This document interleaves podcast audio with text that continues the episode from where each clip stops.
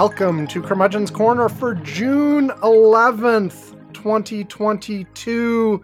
It is uh, just after 1 UTC as we're starting to record today. I am Sam Minter. Ivan Boal is here. It's curmudgeonly, it's cornery, and we are here. Yes. Hello, Ivan. We're cornered. We we Cornered? are cornered. You cannot escape. Yes. How am I doing? Oh, It, is is the I- curmudgeon's corner the one that you you you've been bad, so you sit in the corner with the little cone cap on your head? basically yes. The little dunce cap. Yeah, exactly. Uh, Yeah. Anyway, everyone, our That agenda today. We're going to do it know- first, and then we're going to talk about January 9th, and then we Oh. will have, uh, Ah, i- i- if we decide we have time, we will do a lightning round at the end. If we end up talking about the other things for too long, then we'll just say, screw it, we're done.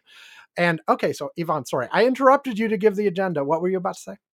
I, I I don't know anymore. How am I supposed to know anything?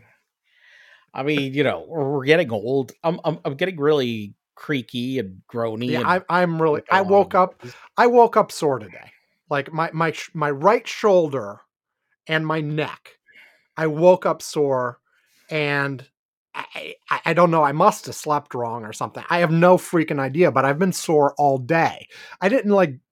It's not like I did something physical and did something to my shoulder. I just woke up with my neck and shoulder sore, and it's been sore all freaking day. I finally test negative for COVID, and now my shoulder is like, screw you. Well, I, I, I I mean, uh, today I, I am sore more because I, I this last month plus for various reasons, uh, I, I had not worked out as much as I normally do. Okay, uh, there, there had been just a series of things that happened that I, I guess I was doing a little less than half of the normal amount of workouts I do Mm-hmm. and so so to to yesterday there was like a gap of like to the previous workout must have been like 10 days okay now over the weekend like last weekend we went to disney and that involves a lot of walking but it's not uh It's not intense strenuous workout. walking. it's not it, it well i don't know about strenuous walking. I mean we're talking about 20000 plus steps and like the heat. It's not exactly it's it's it's and Okay. i'm carrying a backpack the entire time okay? Which is relatively heavy at certain times. So it's a lot of walking but it's not strength it's not intense cardio. So and i've been battling with like my asthma not being as good. I, I was actually getting blood drawn today. I gotta check up with my doctor to see.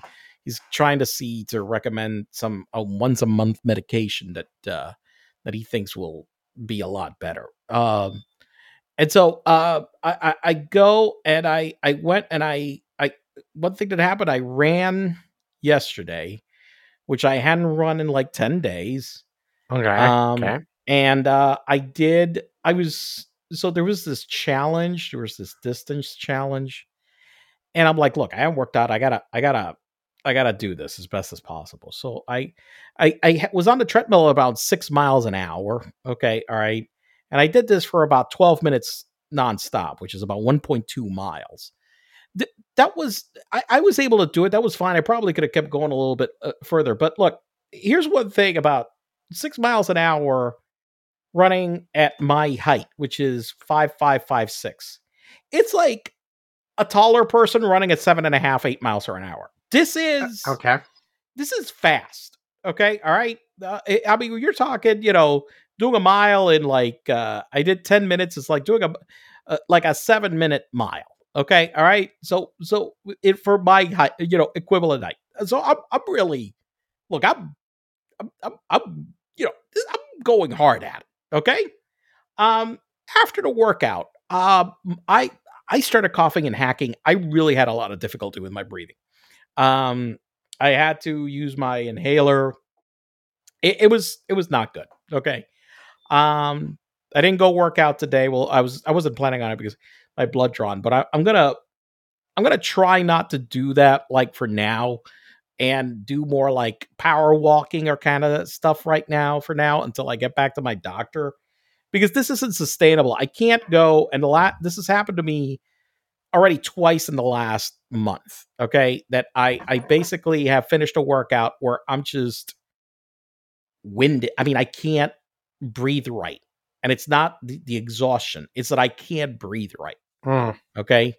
Um, and so that's uh so that's a thing. But I do this to take care of my my body. I you know I, I have managed to stay up until this age where I have not had to take any plush blood pressure medicine or cholesterol medicine or everything. Everything's fine. And so so I do it. But I've got to balance it out a little bit. But I, I need to get on a medication. But speaking of of of, of maintaining ourselves, look, I, I think I've I've come up with a plan, Sam.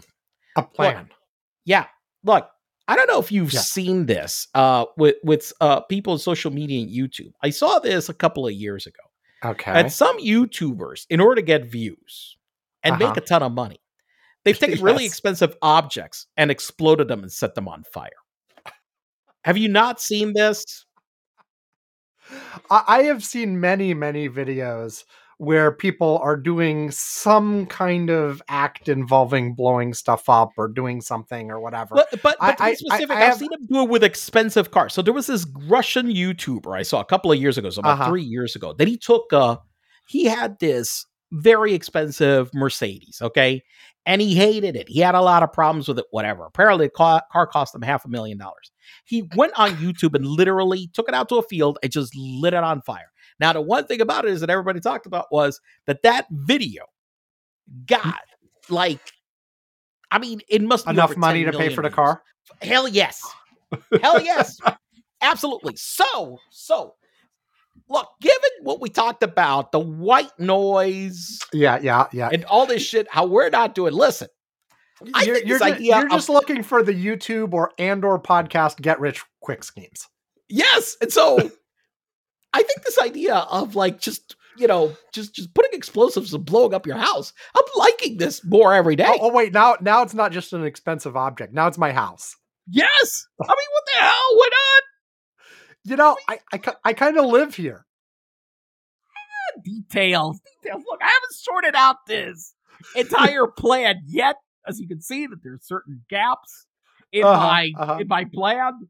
Uh, but but you know, look, I mean, we could just, I mean, can you just imagine the publicity we would get? You know, Uh huh. Uh huh. you know, we we set the charges and uh, you know, we put put it on. You know, we talk about it on the podcast. We, we need to do a video podcast for that one too. But we're at it. yeah. Just, So- just You know, uh, We're uh, thinking of thinking of that kind of channel. There's one I. It wasn't quite explosives, but there was a channel that Alex and I used to watch a lot. Um, they they post a lot less often now, and I haven't actually watched it in a couple years now. But it was called What's Inside, and it was this dad and his kids who would just like cut random shit open and look at what was inside. And at first, like you know, they were just doing it on their own. But then when they started getting lots of views, they got like major companies giving them stuff to cut open. So they ended up like, yeah, the cutting open some quite expensive stuff because Right. someone would send them like, you know, a, a a free like whatever the hell it is that costs thousands of dollars uh, for the express purpose of them cutting the damn thing open on a YouTube video.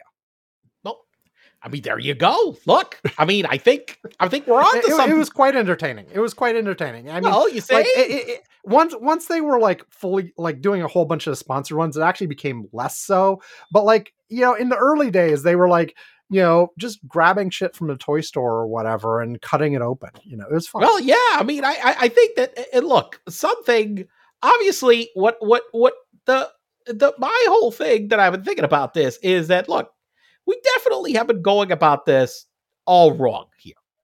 okay, because look, I mean, seriously, I mean, i- we we've been doing this for 15 years. we Uh-huh. still only got like I don't know a couple of hundred downloads, whatever, right? And yeah, you know what? usually a, a- These little less guys these are- days. You know, yeah. And so these guys are going on, and you know they're uh, all they're doing is they're going out and just blowing up shit, and they're making money. What the hell are we doing here? We got the uh, we got we got guys who who are blowing up stuff and then making money. Mhm. You We got, the, other noise guys. people. Yeah, we got the white noise people. This guy, God, I, I just looked it up. 30 million views on that Mhm. video. Thir- Sam, 30 million views. I mean, dude, I mean, what can we blow up? How about we start with your house? Well, it's the thing is that, you know, I'm the president of this condo association, you know? I mean, I Well, can't blow up the whole damn place then. well, yeah, let's just blow up the entire condo, right? I mean, I don't think we, can, you know, I, I think that might, well, that's problematic. I mean, we've got, but look, like you said, your place needs more fixing than this place. I mean, Uh, I well, it- figure instead of spending con- the money on contact- fixing it, Context for our listeners on our Curmudgeon's Corner Slack, we spent a little bit of time talking about how, like, I've got quite a bit of repair work around the house that at some point we'll have to budget for uh, because, you know, I got kid, dog, damaging stu- stuff left and right, plus just like routine maintenance that's been let go way too long. And so we were talking about that. So that's where Yvonne wanting to blow up my house really comes from. Well, Go yeah, ahead. I figured that. You know what? Listen, listen. That's all a lot of work. Think about it. We're gonna spend money. Got to get contractors, money, whatever. I mean, that, that's really quite a lot of work if you think about it. And you know what? Why not go out in a complete blaze of glory? Kaboom. Yeah. Okay. Well, you know, and we make money. A- a- yeah, and we make money. Yes. Um, I mean, the neighbors might be a little bit upset. I, I, I guess. I mean, I, you know, I mean, that, that, that could, that, that, I mean, there, like I said, I haven't worked out all the details in this. y- yeah, there- Okay. there, there seem to be a few little loose ends here. Yeah. I mean, okay, well, look, look, I, I, I'm an idea person, I- and, and I'm, I, I- I'm, I'm a high level. Look, I, I, I, I like, you know, I personally myself, my strategy is I like to be more of an executive role. Okay. Uh-huh, uh-huh. where yeah. I, I I really delegate implementation to other people. right, of course. Yes. And so, you know, look, I mean, I I I, I have come up I, I as you know, executive here at Curmudgeon's Quarter operations thing, whatever. And I I I you know, as an executive here, I mean, I'm just trying to come up with with more money making ideas because right now it's not working.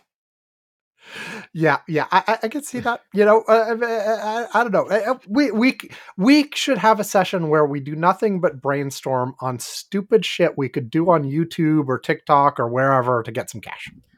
Okay, yeah, you know, I, I mean, you know, maybe, maybe the okay, I, I can see the flaws in my my my my first plan. Okay, Uh-huh. but but you know, you know, we got to start somewhere with these ideas. Yes, yes. Okay, so You know, I, I Oh. was thinking, you know, something just like, you know, hey, uh, a 10 hour video of counting or something. But then, you know, I looked and, you know, lots of people have already done that. Th- they have shit. There's No. like countdowns and clocks and this and that. And blah, blah, blah. Yeah. Yeah. You know, because there are, yeah. I mean, I've seen a whole bunch of those. Yes, you're right. The the countdown, you know, videos. Yeah, there is there is a whole variety of those. Yes. yes. And, and, and Um, yeah, there, there are all kinds of fun things like, you know, 10 hour video to keep your dog entertained. You know, I mean, I mean, gee, come on, man. I bet you that guy. I mean, oh yeah, I heard about that. That son of a bitch is also raking in money. It's ridiculous. you know anyway anyway yeah uh, um the the trick to all those kinds of things is be, to be the first one like because being the third Ah, come on. being the 50th person to do a white noise thing yeah you're you're you're, you're not Maybe white noise, but I tell you what, that these guys keep blowing up shit and like destroying stuff, and they oh yeah look getting- look ex- explosions are cool. People like Look, explosions of all sorts. recently there was this guy uh you know that launched this tesla re- that rented a tesla on turo okay all right oh i thought you were gonna go I, I thought you were gonna mention the guy who laun- launched a tesla in to mars because there was that guy well that's elon musk but you know yes, that's go, go ahead well but no but i'm talking about this guy that went there is this like uh it's in california there is this street that has a you know that that if you drive very quickly over this hill, you will send your car flying. Okay. Yeah. And yeah. so they rented a Tesla and they gunned it and launched it and crashed like five cars. Look, that Nice. video got like 10 million, 15 million views. Now, I believe the police are after him. I think they may be in jail. oh well, details. Well, like again, you see, this is the thing, okay? Look, I don't have, I haven't really gotten the right plan yet. Okay. Right. Yes. Uh, but, but, you know, uh, There So, yeah. there do seem to be many flaws here. okay, well, you know, um, you know, well, we didn't come up with the white noise first. That's for damn sure.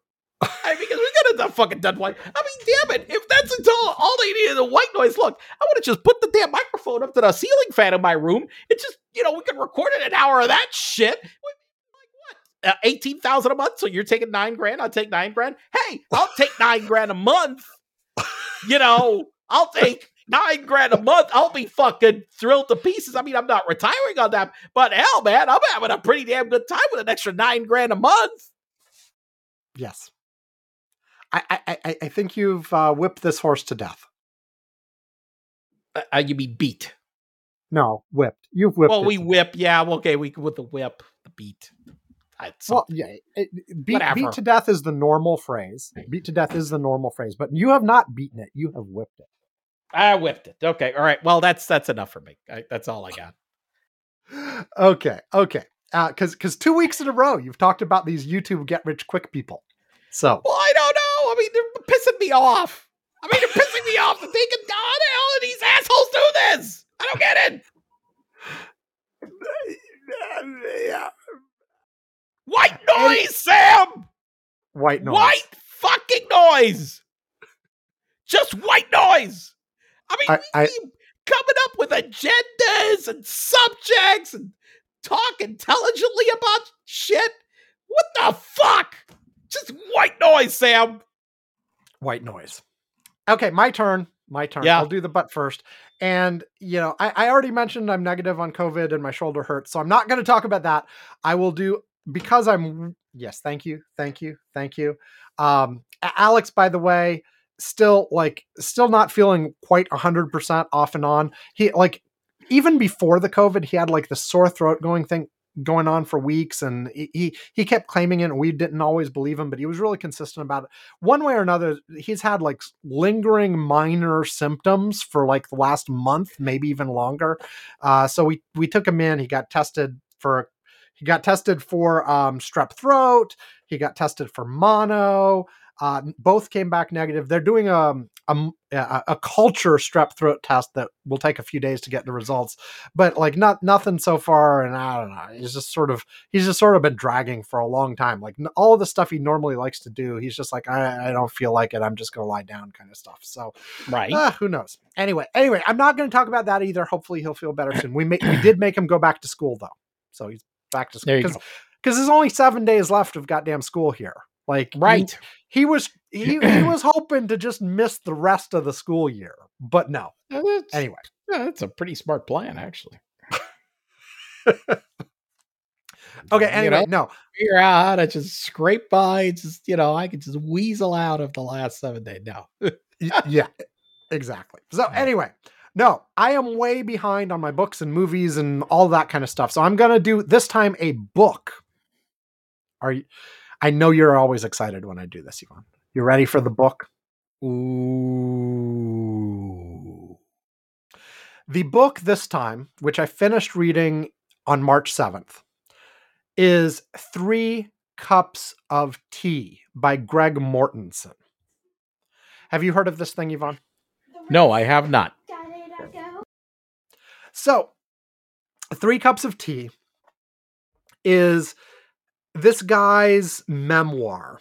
Uh, he actually had a co-author, Oliver Relin, I guess, but it was promoted as this guy's memoir.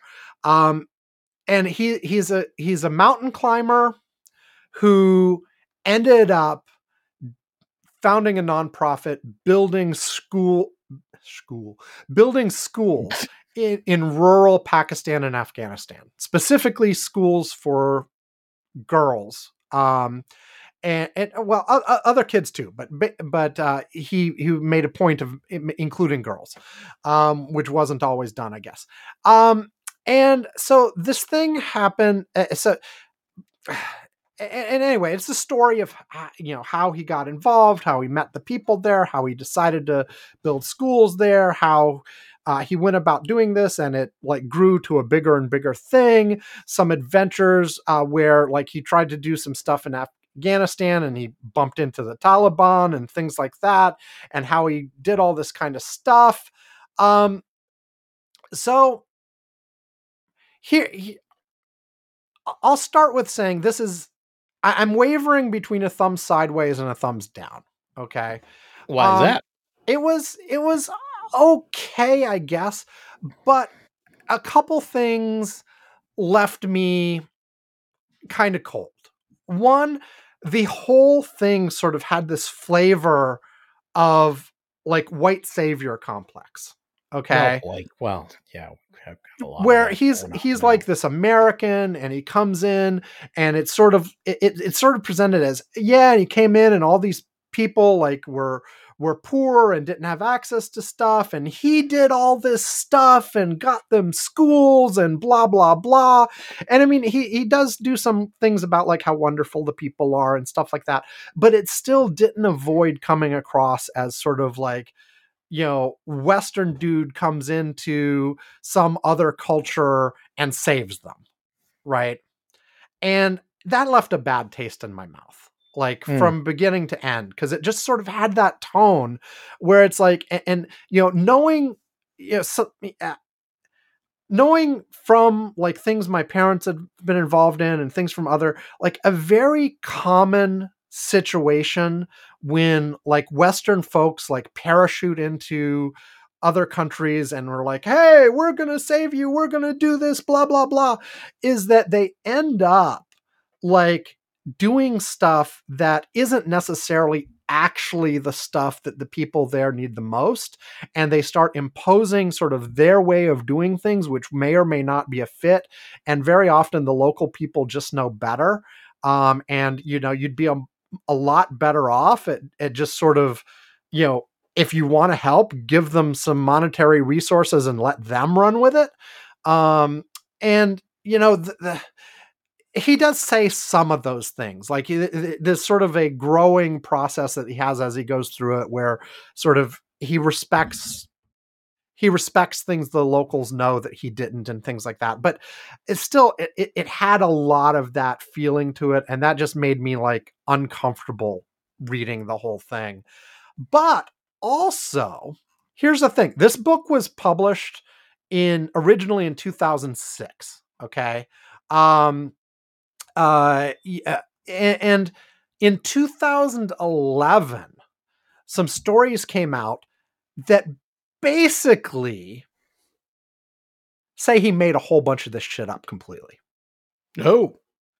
Like, uh, no. Uh, so here, I'll read the part from Wikipedia about the allegations. Uh, on the April 17th, 2011 broadcast of 60 Minutes, um, there was uh, a report. I'm, I'm paraphrasing here. Report about inaccuracies in this book and its sequel. I have not read the sequel. Um, and these were the allegations. Some of the events recounted in the book, including Mortenson getting lost on the way down from K2, stumbling into this town Korphe, and promising to build a school, did not take place. The story in the second book, the story in the second book about him being captured by the Taliban, did not occur. His, his purported kidnappers state he was a guest, and the Taliban did not actually exist in that country at that time. Nice. Uh, Schools that his nonprofit, the Central Asia Institute, claims to have built have either not been built, have been built and abandoned, or are now used for other purposes like grain storage, or have not been supported by his nonprofit at all after they were initially built. Okay. Um, the nonprofit that he heads apparently spent all kinds of money on advertising his books and paying his travel expenses for his book tours, including private jets, et cetera, et cetera, et cetera. And so, like, basically, it looks like there there may be some aspect of truth within this thing. I mean, he does have a nonprofit that did build schools. He was a mountain pl- climber originally, but apparently, a lot of the details of these stories were are made up. Just were just completely fucking made up. And not only that, but like all this good he was apparently doing for these villages and stuff where he was building tool tour where he was building schools um, were exactly the kind of thing that I was talking about, where somebody parachute jumps in, does something that's not actually useful, not actually sustainable. And then they get the hell out of there being like, ooh, we built a school, blah, blah, blah. But then like the the actual people there are not getting the kind of benefit. And then meanwhile, he's going all around touting how great he is and how like wonderful he was to help these people. You know, so I, I guess with all of that, you know, on yeah, the no. book itself, I'd probably give it a thumb sideways just because of the the sort of it felt like a white savior thing and it wasn't all that great a read but, but then, add this stuff to it it goes to it's, a, it's gotta be a thumbs down. This yeah, guy's just a fucking like liar said, add all this stuff to it it's a thumbs down. Like it's it's like you know you you're presenting like if you'd written like a novel or whatever whatever but you are presenting this as your own history and whatever and it's just a whole bunch of made up bullshit to make you sound good and make you money. You know, uh, what this book reminds me is this this issue that I always see with outsiders coming into communities and trying to make long lasting improvements mm-hmm. or going in and saying, We're going to help you, we're going to save you, we're going to do something right. And how many fail. It, it, it, it look it, it, it's across all types of this kind of savior stuff. Hell, I mean, you're talking about the Middle East. I mean, let's be clear. You know, th- just the war in Iraq. I mean, that that's you know. Yeah, eh, that, eh, that whole mean, thing was we were supposedly coming in to improve Iraq, right? Bring you know, democracy right, exactly. to them and all this. Exactly, and you know what as we well did as, is, of course, get rid of the nuclear weapons that didn't exist, but or chemical exactly. weapons, chemical or, or you know, weapons of mass destruction, whatever the yeah. hell they they, they were be. So so you've got that, but I also see that at a lot of smaller levels in general. Um, you know, you got nonprofits and others that wind up going into places, and uh, they they sometimes provide certain boost, but not not long term uh, help for people. Okay, mm-hmm. it, it's one of the things that I, I, I keep arguing sometimes with people. It goes back to uh, to that old story about hey, you give you give somebody a fish one day, well, he ate one day, and then the next day he's done. You teach them how to fish, well, that's a different story. They could it's sustainable. And to well, and the, and the thing that often sustainable and, and, is, the pro- and is, the thing that often occurs with these kinds of efforts is it's between you know building on that analogy, right? It's that they come in and tell you, hey, the way you're fishing is wrong. Wrong. You should do it this way with our technology, use our fishing rod, do this thing. And meanwhile, the way the locals had done it was nicely adapted for the type of fish they have there. And your way that you're parachuting in with well, just doesn't so work. Well, right, and you're, so or you're not, badly. you know, but but that, but that's but that's another one where they're trying to help by saying that what you're doing is wrong and we have the right way of doing it, which is isn't he, you know, which isn't really helping. And, and very because, often, oh, by the way, and very often, the right way to do it involves like buying shit that is not available locally and ends up sucking money out of the local community as well. Well, but but I think that the, the one thing sometimes. is well sometimes, but but I think that in general, what what helps more is understanding. Um, look, understanding what they're dealing with, what the problem is, and and giving them the right help instead of coming in and just telling the people what you're doing is all wrong. You got to do it this way. Uh, I, I've always said like there's a lot of yeah, you know, there's ten different ways to solve sometimes the same problem and um you know everybody likes to get really married to their method okay? Mm-hmm. uh but but you know and and think that whatever the other person is doing is wrong. And in most cases they're all very close okay? And it's sometimes just understand helping people figure out a way to s- problem solve and do continuous improvement is better than you trying to just tell people what to do. Um, yeah, and, and and, so- and and, I'll I'll add like in so many cases, and I, I as time goes on, I'm increasingly convinced this is true of almost all kinds of like social welfare kind of programs. Is you're almost always better off with you know it, hey if they need help if they're especially if, if the problem is due to poverty or lack of resources or anything like that just give them fucking money and then let them figure out how to do it because they know better than you do in 95% of cases Yeah. Well, I, I think here's the one thing. I, I I will say that my um the one thing that I've always tried to do uh with people, and I've done this and I've done I've done it many times over the last 20 plus years, is that um giving people careers. Yeah. And what do I mean by that is, you know, I had one guy that I know. What he was doing was was renting he was he was running an enterprise rent a car uh place okay a, a branch exhausting work he hated it whatever and he wanted a more fulfilling career okay? And but but i saw the one thing is you have the right skills whatever. I basically was able to take his attitude and his go-getting and show him how to apply that to the software industry okay? Mm-hmm. and so spending a lot of time, you know, helping him understand how to, you know, just just coaching him and helping him and guiding him and whatever got him now where he's built a career in the software industry and he's working, you know, in, in this for the last decade, okay? You think about it, complete turnaround of, you know, I mean this guy was like freaking renting cars, okay? You're like, "Well, how?" Well, how? Well, it takes time, it takes effort, and it takes like just finding, you know, what it is that they're good at and using that and leveraging it so they can get ahead in in, in there and having the motivation in doing that. Um, and so I, I, I think that that is, you know, I, I think that by giving people those opportunities and giving them the coaching, which by the way took a lot of time from me to do that coaching, but it, it's it's what I think is the one thing that I think that I've done more for people anything else is give a lot of people those careers. Okay.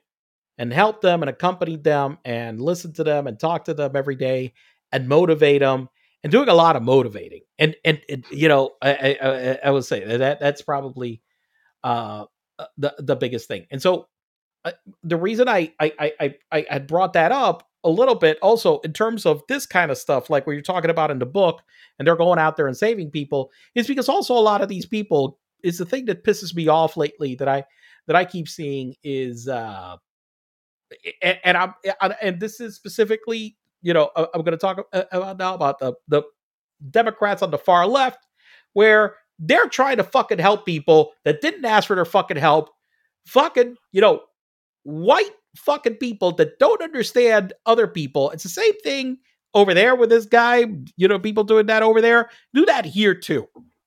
Hmm. And how that pisses off a lot of people. this They don't see it.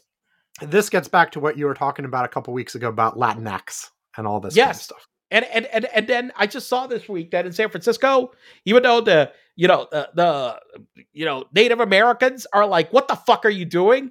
Oh, San Francisco wants to outlaw the word chief, and they're like, why? Who asked you? Nobody Hmm. asked you.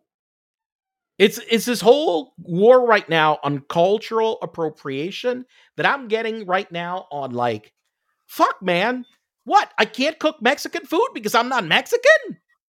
I can't cook a burger because I'm not American? Well, what the fuck are we doing now? I can't cook Italian food because I'm not fucking Italian? I, I'm getting to the point that I don't understand what the hell they're doing with this whole damn thing on appropriation. Because what it seems like, it's like, hey, oh, you were born white or you were born Puerto Rican or whatever. Well, you can't do anything that is not the culture that you were raised in. And I'm like, okay, what the fuck? What are we doing, people? Well, I mean, I usually, like cultures around the world. I like mixing and matching stuff. I Yeah, will you- you- prepare f- foods like that mix shit from like a whole bunch of different countries all the fucking time. yeah, you, usually the conversation. Well, maybe not. Ideally, the conversation is a little bit more complicated, and it ta- takes into account sort of dominant versus repressed cultures, and are you taking it without credit, and all this kind of stuff. Eh, eh, listen, But- listen. The other day, I kept seeing it about freaking Americans doing making Mexican restaurants. What the fuck are we talking about? That's the level that people are taking it to. Okay, it's the whole thing. It goes back to you're going to the nuance of the wonky discussion. Okay, all right. Yeah, yeah. Again, like it's CRT, where then they turn it into whatever the fuck. Okay, simplified i- idiocy that has nothing to do with it. Okay, Right. Because what they're doing is yes that what you're saying is the wonky thing that should be correct. That's not what they're doing. They're going and they're like a, a, a white guy that like mexican food open a mexican restaurant and they're telling him you're a fucking asshole. I'm like um what the fuck? Really? So so i guess a mexican can't open an american re- i mean i don't what what are we doing? What are we doing it- all of this shit taken to okay again you know what? I, I i have so many mexican friends. Okay all right I, I was just on the phone with one of them right now. I guarantee you one thing. None of them are offended by this. So what are you doing Anyway, It- It's um, once again this this whole thing of like trying to understand how to help people. You remember what I was saying? Yeah, Hey, yeah. If you're going to help somebody, you got to understand what their need is and helping them. And this is the whole thing. You don't understand what the problem is, and you're coming in with a help that nobody asked you to do. so does it change it if, like, let's say ninety percent of Mexicans were offended by a It's a white guy different opening? story. That is a much bigger, different story because sometimes there is a context around that. Like, for example, uh, the thing with uh, the name Redskins. Mhm. the- for the for the Washington football team right now that's called the Commanders. Okay, the word Redskin was a slur. It's a slur. Everybody recognizes it as a slur. Okay, it, this- it, it, it- you know you had a team with a name that was a slur. You can't have a fucking team with a name as a slur. You can't do that. Okay, but the word chief is a word that you know used around a lot, which actually conveys uh something of stature, something that people like and are proud of, okay, as being the chief, and they feel proud about it. And it's one of those things where, say, if it was a Spanish word that was tossed around like that and used with reverence, I would be like, oh, that's cool that they're using my word. And so when when what they're doing is saying, oh, that's bad, it's like I want to grab them and go, Let- it's let me- again, nobody asked for your help on this. What are you doing? let me give you another example that's come up a couple times and get your thoughts on it and, and then we can move on Yeah. like one thing i've seen people complain about for instance is let's say there's you know native or indigenous art in some place or Mhm. another where it's very common for people of that culture to make that art and sell it to tourists and stuff like that and that's how they make their living and it's an important part of their like sort of cultural view of wherever they're coming from and then some company comes by and notices, oh, that kind of that style of art is cool. People seem to like it. I'm gonna just I, I'm gonna hire some white people and make something that looks kind of like that and mass produce it and sell it online. Listen, Okay, you know okay what? or not? I, I, I'll, I'll well, I'll tell you because I have experience with this. So back in Puerto Rico, we had a lot of like, uh, you know, a, lot of that kind of stuff that we did that people liked, that people sold or whatever, whatnot. But one of the things that happened is that also we wound up outsourcing and sending that a lot to be made in China. Okay, all right. Well, so, so wait, wait, wait. So yeah. look, I'm sorry. You, you've got. I, I, I get if you're if you're taking like a tiny community and you're like blowing up their their their their their little business and bankrupting them. Okay, I I that that I I don't, I don't want to do that. That that's not fair. But when I see with a lot of cultures where a- a lot of us in those cultures, and and it's not just in Puerto Rico, but I've seen this in a lot of countries. That what we wind up doing is that we commercialize it and we fucking outsource the production to China or whatever. Fuck the cheapest places. We're selling it in our store. We're Puerto Ricans at the store, and if you really look at it, oh well, it's all made in fucking China. What the fuck is the point? And then we're saying, oh well, you're stealing my money. Fuck you, man. You're being fake. It's a fraud. Get the fuck out of here. But again, though, what you said earlier, it makes a difference what the community involved actually thinks of this thing. So it's hard it, to it apply. May, it, it makes a difference. I really believe in the economic harm that you're inflicting on the community. Because one thing is that I take an idea that I see from in a community and I decide to to hey, I think it's cool. Let me share that style with the world. That's one thing. Okay, if they weren't, you know, you're not hurting that community. Let, let so me, I, I really, I don't, I don't agree with this thing that just because you know, it, it's like what? Uh, okay, uh, there's a style like Mexicans do glass in a different way than other people, and I see other people copy it. So what? Do we got to pay a royalty to every fucking Mexican that came up with how to make plates? I, I mean, should should you not? You, I mean, should I not? You know, if I set up something and I like uh French style, uh, you know, I'll, I'll Mediterranean style. Okay, for example, of things. Do I got to give every fucking Greek and Italian a royalty on like because I like their their the uh, you know Mediterranean style uh, construction? I- am sorry, but it, it becomes a thing where all of a sudden you can't like or do anything on any other culture, and what you again, it goes back. It, it only be whatever the hell my white experience gave me, or my whatever your own experience gave you. So, say me as a Puerto Rican, I decide to make a profitable business out of that. Well, fuck you. No, you're you're what? You're I'm doing what? You're you're using somebody else's culture. So apparently anything I do has to be uh plantains and uh I don't know, fucking uh, guayaberas and I guess that's about it. That all I could do. Get out of so, here. No, I'm sorry. So, I, I really think that for the most part, unless you are going into a, a small community and you are taking away their economic, you know, way of making, you know, of earning a living. Okay. By doing that, I think it's bullshit. We are so, a, a, world of ideas, and I'm one that really truly believes that we should have no borders. Mm-hmm. Period. I'm yeah. one that really believes in that. That our culture should be a mix of everything that we are. Because I like being with a thousand cultures. And if what you're telling me is that I have to go and if I see an idea from another culture that I can't use it in any way, that maybe I will make a buck off because Eh, because it's somehow wrong. No, I, I just don't agree with that. No. So so to to do one of the wonky distinctions that people sometimes make on this topic, just to throw it out there, the one of the differences they apply is sort of dominant versus you know sort of cultures in danger of being subsumed or assimilated where they're sort of worried about like hey if you like if if the if there are two cultures that are both very strong lots of people involved blah blah blah share back and forth all you want no one cares. And sharing from the dominant culture no one cares about that either. But if you've got like a small culture and there's a certain set of things that are really unique about them and you sort of pull them out and make them not unique and and just absorb them into the dominant culture and or things going the other way where the the the sort of minority culture starts getting diluted because of the influence of the majority culture and, and, is in danger of sort of disappearing. That's the things that people are really concerned about or where you're you're taking the this sort of small culture We're that all it, cultures yeah. evolve and change over time. Culture in Puerto Rico has evolved and changed with language, with music, and whatever. And I will say one thing that, you know what, there right now, globally, especially in pop music, Puerto mm-hmm. Rican culture is extremely dominant in that space and used and monetized around the world. I mean, number one fucking like pop artist right now has been lately has been Bad Bunny, who's Puerto Rican. Okay? Never heard of him. And exactly, you, of course. But but I know I the only reason I know of him because he's Puerto Rican. But he's been he, has been I, I mean this is global.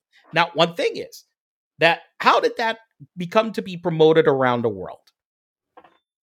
Record labels saw it, you know, whatever American company promoted it, whatever, and it's become and it's become around the world. Look, what it's done, it's not eliminate it. As a matter of fact, I think that the fact that it's been commercialized, the way that especially Puerto Rican music has been around the world, has made that the culture of Puerto Rico identity has grown stronger, not weaker. By a lot. Okay. Mhm. Because Puerto Ricans themselves started saying, hey, look, look, all those people around the world that like it. And so they are less likely, and I would say even myself, of sometimes trying to just blend in. No, I'm Puerto Rican. You know what? I'm proud that I'm Puerto Rican. And yes, that music is ours. Come, you know, whether I like some of the style or not, but it's our cultural So- in the world. So how how would you feel if like, and then I really want to move on, but eh, how would you feel like if Taylor Swift, like the whitest white girl in existence, uh, started just covering this guy's songs? Come on. We've had that happen already a thousand times. And do you Care? care at all? No. Hell, there. You know, listen. Uh, Jose, uh, you want to talk about already? Uh, listen, one of the most famous Puerto Rican artists there has been around is uh Jose Feliciano. They've Okay. covered his songs a thousand times around, and all it made is made it be known more popular in Puerto Rico, and it's been covered by a lot of what white white artists. So what it made it was be more popular and known, not weak. So I I really think you know that that fear is, from my experience, ridiculous. You know, Paul Simon did his damn songs. Cat Stevens. Did it diminish Puerto Rican culture? No. On the contrary, I really think that that that, that whole thing is ridiculous. And to me, honestly, it feels a little bit to me like, you know, like Condescending. Yes. Oh, let's protect the little culture so it doesn't, you know, whatever. I'm like, come on, give me a Well, fucking a- break. and again, I think a big part of it, I, I keep coming back to this. It's it's sort of the nothing about us without us thing that is true in a whole bunch of spaces. It really does matter what the people in that culture think of it themselves. Are they offended? Are they upset? exactly. and and you and you give a lot of respect to their own opinions like if they're if they're wide open hey yeah everybody use it we love it like let's expand our culture and, and if if other people like it great then you you have one set of things if they're very very protective and are upset and suing people and whenever anything like this happens then you you, you look at it a different way I, I think that definitely, obviously, it's again, it goes back to what it is that helps the culture, right? And so, if you feel, look, I I I don't see how, you know, it, it, how it, like I said, I don't believe in borders. I don't believe in this segregation that we do as groups. I fucking like things from around the world and i like i believe that uh the uh, uh, that the things that we get from other cultures you know it, it- it's so important that cross pollination of culture okay and i think that when because then you get the best of everything right Exactly. Yes. And some shit that is really good from a small culture then gets known around the world. and, and You know, by the way four million fucking Puerto Ricans, and everybody knows the fucking Feliz Navidad Jose Feliciano sang in 1970. It's you know, it- and by the way, I'll just add to that. You know, there should not be a universal value of cultural preservation. There are lots of things that many cultures do that are really bad, and those things should die. right. I mean, what the hell? Get rid of that shit. Yes, absolutely. So I, I, I just, I, I, again, it's just, just a stupid thing. Where I got a whole bunch of people that are just, eh, they're, it's being condescending. Okay, we went a long time on that, and just to sum up, thumbs down on three cups of tea. Yeah, three cups of tea gets thumbed down. The guy's not only just not not only just just he's a, he's a liar and he's a fraud and uh condescending at the same time. What And- a great and the- combination. And the book was only so-so anyway, just as a read. So. God. Okay, it is Okay. time for a quick break, and then we'll talk about January 6th committee hearing stuff. Uh, and Ivan, once again, it's time for an Apple dream. Oh, damn. Th- this one's a relatively short one, so prepare Okay. yourself. I-, I I will leave our mics on. Okay. All right. Here we go. prepare Myself. I remember almost nothing. But we were at the Arctic Circle. and there was snow everywhere. And people were talking about the world's most northern ATM machine. Except you shouldn't say machine because that's what the M's for. And I don't remember why we were there or what we were doing. I think that was earlier in the dream, but I no longer remember it. Bye. And that- uh, that's the whole thing. you were you in the Arctic Circle looking for an ATM machine. Well, I guess that makes sense. you know, I, I just went to a store today that had a sign that said "We accept cash," Ooh, and I was like, "Whoa!" You know, look at that. There you go. I I, I guess. I guess you what you. I guess you wanted to pay with cash for some reason in the Arctic Circle. I guess. I guess I, I don't know. I didn't remember very many additional details. That was the whole thing. So Okay. Well. All right. Anyway. A- and there, I, I will say, like, you know, we it's been a long time since we mentioned this. I cannot even remember this point the last time I've carried cash. I just don't anymore. It's been so long since I needed it. Certainly, well, even pre-pandemic, it was very, very rare. But like, certainly, you know, not in the last two, three years at least. My wife had something that, um, you know, she she went to like get her hair done or something from. I guess it's a uh, it's a small business or whatever and they they required cash so she had to go to an atm machine and get cash and i'm like what's that and a couple months ago uh, someone who went to high school with me was visiting seattle and wanted to have lunch and I, I met them for lunch and they paid for lunch but pulled out cash to pay for lunch at the place we went and i'm like what the hell is that i haven't seen go. that in years Wow. Wow. Well, there you go. Well, I had cash on me until I think I gave away as a tip my last five dollars on Sunday.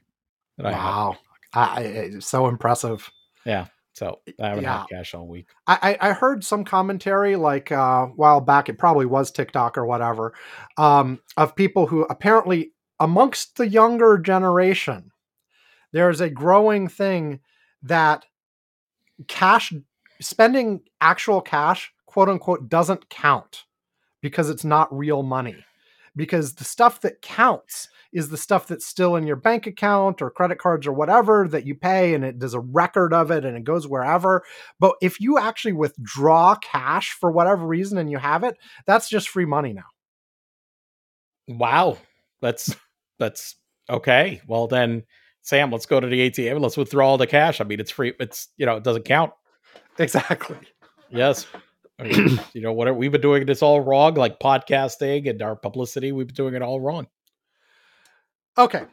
All right. So let's get to serious stuff, shall we? Yes. That, that uh, yes. Um, now that we're almost an hour in, yay. Um, so the January 6th committee had their first. Well, it actually wasn't their first hearing. They had their first hearing last year Public sometime. hearing. Public. No, they've had their first public hearing last year. They brought in a bunch of the police officers. They did that like just a Really? few I was last year. Okay. Yeah, just a few weeks after they were originally commissioned, they brought these on. They brought like the the Well, Capitol it wasn't in prime on. time like this one, right? No, it was not in prime No. time. It was in the middle of the day. Okay. Uh, this is the so this is the first one they've done in a long, long time. Uh, this is the first one that is seriously on what they have discovered in their investigation. The first one was basically just a mechanism to thank the Capitol Police and have them tell a little bit about their experience and blah blah blah.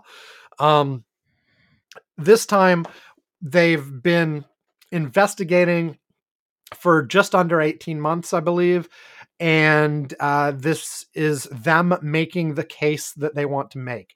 Uh, the hearing they had on Thursday night uh, was basically their their opening statement. Um, uh, they, they did have a couple witnesses uh, for the second hour of the two hours, but the first hour was basically the opening statement. Here is what we are going to be talking to you about over the course of the next month, and here are the things that we are going to show you, etc. And um, you know, basically, I think we we can talk about some of the individual things that stood out and were kind of new, uh, but the fundamental theme, I think, was they're not pulling punches and they're going directly for Trump. Yep. Um, hundred percent. This entire the entire uh thrust of yesterday was to show how Trump was indeed the primary responsible for everything that happened on June 6th, by the way. Sam, June 6th, not 9th. January. Oh well, now it's okay. Great. So oh, this is good though. So you're going to. hey, we could go with June, June 9th. There you go. That way we can just get it all wrong. Yeah, Jan- January. January 6th. Hey, I can't even get. We're, we're, uh, uh, Sam has kept referring it to to on, on Slack as January 9th. and I'm like every the first time he did it, I'm like, did something else? Did what happened on January 9th? I, I was like serious. I'm like, what? What was? What is he talking? What what happened on January 9th? I don't remember. It was a big thing on January 9th. Then I realized that it was the six. Now I'm. Hey, I just it to turned the six upside down. You know, it, it, Well, is the, 50, Jan- the January, June, you know, the J. is 50 is 50 too old to develop dyslexia? Ah, yes. Oh, okay. I found this on the web. Thank you, Siri. Any, anyway, moving on, Siri from Siri. Um, but yes, so the entire thrust has been Trump is the person that was at the center of this, and and the one thing that what I was, I, I finally uh, at the end of it understood a little bit more of what they're trying to show people. They're trying to Mhm. show him that he acted like the same way as mafia dons you see in the movies act, which is that the orders are Indirect. exactly. Yes. In, terms of that, he isn't saying it directly to the person, but that the way that mafia dons do in order to create some plausible deniability is like, oh, wouldn't it be great if so and so forth were dead? And then all of a sudden his guys kill him.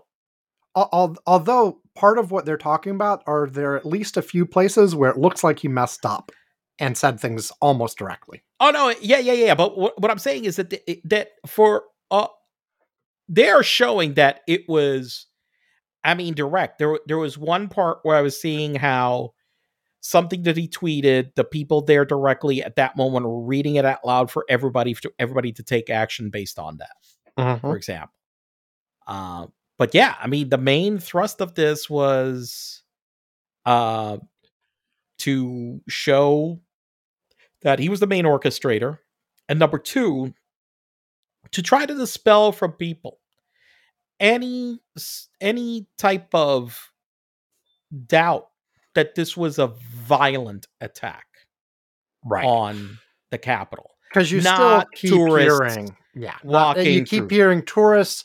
You keep hearing, oh, it's just, you know, er, it was a rally that got out of hand. No. Another main theme is no, this was not accidental. This was No. planned.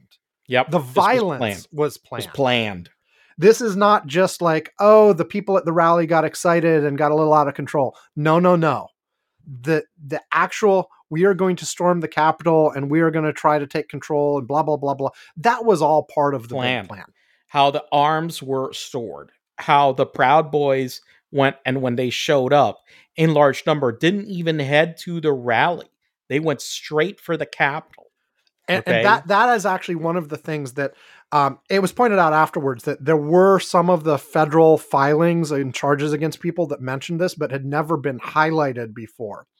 Is the fact that a huge contingent of the Proud Boys did not go to that rally at all. At all. Hours before Donald Trump was even speaking, they went straight to the Capitol. They circled it a couple of times, casing it, and then they prepared. And Donald Trump's, hey, everybody go there, gave them the cr- the mob they needed behind them to push the entry, and Correct. the the Proud Boys and the Oath Keepers were at the beginning of every time they sort of went to the next level you know passing barricades going into the capitol Right. itself starting to do physical damage all of these kinds of things were initiated by either the proud boys or the oath The keepers Oath Keepers. and then the mob behind them played along But correct. but it wasn't just a spontaneous act of whatever. No, no, no. These people, specifically in these two groups, uh, had been planning this for weeks, Months. um, months. And uh, so let, let me do a couple of things. Um, one, Liz Cheney um, referred to a seven part plan. She, she said it was Trump's sophisticated seven part plan to overturn the 2020 election and prevent the uh, transition of presidential power. Um, they all, they didn't specifically lay out all seven parts in this initial part, uh, but uh, I, I have a thread up here from Jake Tapper, who's on CNN, uh, that has he says he's got background from source on the committee or whatever, outlining what exactly are those seven parts, and they're apparently over the next few weeks going to, you know, spend time on each of these seven parts. Okay, part one. Mm-hmm. Trump repeatedly and aggressively lied to the public falsely, claiming the 2020 election was stolen from him. And part of what they already started on this first night is proving that he knew he lost. Right. You know, how many people told him he lost, etc., that it just was not credible that he actually believed he won. Um, uh, part two corruption of the Justice Department. Trump sought to replace the acting attorney general with a loyalist so as to weaponize DOJ to use the force of law to support his election lies. Part three Trump corruptly and repeatedly pressured Vice President Mike Pence to violate the U.S. Constitution and the law by refusing to count certified electoral votes on January 6th. Part four Trump improperly pressured state election officials and legislators to change their state's election results and undermine the will of the voters in their states by flipping the state from Biden to Trump. Part five Trump's team, including his lawyers, told GOPers across the country to manufacture fake slates of electors and send those fake elector slates to the US Congress and the National Archives. Part six Trump summoned and assembled a mob of supporters to DC and directly told them to march to the US Capitol. And part seven, despite the violence against police and in the Capitol, Trump ignored myriad pleas for help and folks begging him to take immediate action to stop the violence and tell the MAGA mob to leave the Capitol. Those are the seven parts. Uh yeah, it, it it's very it's a I mean this this plan was definitely uh a this was an all-encompassing plan uh of, of what they were trying to do. Uh and and you we could see it step by step uh where he wasn't being thwarted in his desire to uh to to to basically block the peaceful transfer of power. And how you know he had all these people that uh were trying to enable him every step of the way in order to be able to do that um across the board. And just the entire also just in encouraging of the violence itself and to be clear not just encouraging the fact that he directed them to violence Mm-hmm. because he did. Um, I mean, it's just, just, just stunning. And, and look, we we've talked on this show quite a few times about sort of our expectations for this being, hey, they're not really going to have a lot new. It will flesh out details about stuff that we either knew or assumed to be true, filling in the blanks from what we did know. Um, but a couple things I thought about as as I was watching this last night, and you know, I when it was live, I had a few interruptions going on, so I actually went through and I watched the whole damn thing later from beginning to end in ma- making sure I was in a place where I could focus 100% on it. For, I actually ended up watching it twice. But the the what came to me as I was thinking about that is yes, on the one hand, they're sort of confirming things that people like us who've been following it closely the whole time, you know, have assumed to be true all along. But these additional details um, are not just additional details. They're the things that transform it from, hey, we're pretty sure this is what happened because our negative opinions of Donald Trump like match this view of the facts that we do know. And the easiest explanation is that Trump was doing these particular bad things in this way to actually connecting the dots with evidence. Right. Solid evidence. Yeah. That makes it so that it's not just, well, yeah, of course it makes sense that Donald Trump was acting this way because that's how he always acts, to actually having witnesses saying it on the record. He was doing this in this way, or here's this document, or whatever. And so these details matter in a way that I think I sort of dismissed them in the past of like, yeah, yeah, the overall picture is the same. We're just having a few additional details. But the thing is, those details are the proof. Right. Um, and, and another thing is, you know, we've sort of said there won't be all that much new. Um, there was one thread by Just Security on Twitter that sort of tried to highlight specifically things that were new that we did not know before this hearing. Uh, so let me list a couple of them uh, here. One, Bill Barr. He's like, I made it clear I did not agree with the idea of saying the election was stolen and putting out this stuff, which I told the president it was bullshit. Yes. And and he said that's why he resigned yeah. as well. Yeah. Um, we this again, this is something that we kind of thought that might be the case. It sort of was consistent with all the facts, but here was Bill Barr on video saying it directly. Right. Um, number two, Liz Cheney says that they have evidence that when told that his supporters were trying to hang, were, were seeking to hang Vice Pence, Vice Pence, Vice were Pence. We're, really, said- we're really doing great. I mean, Yes, I- really- I know. We're, we're really aging so well. you know, right it, it, it's because my shoulder hurts. That's why I can't talk. anyway, uh, Liz Cheney says the committee has testimony that President Trump, when he was told that his supporters were seeking to hang Vice President Pence, he said, maybe our supporters have the right idea. Mike Pence deserves it. right. That was new.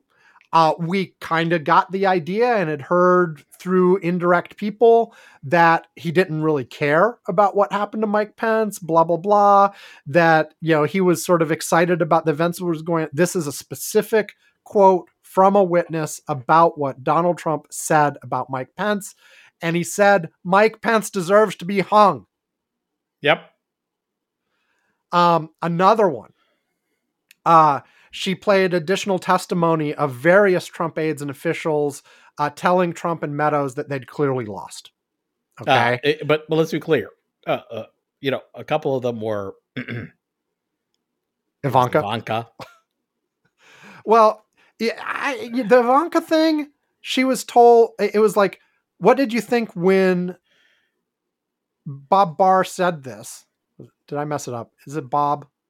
Whichever Barr it is. Bar, you know, Roseanne Barr, whatever. Yeah. Yeah, anyway, And, and she said, the guy well, that I- looks like that dog, uh, yeah, cartoon whatever. dog. She she says, "I trust, uh, uh, uh, I trust, I trust Barr. I respect Barr. It made a difference to me." But it was actually cut in such a way that you don't know which quote from Bob Barr they were talking about. It was implied it was the bullshit quote, but they were actually asking about things that he'd said.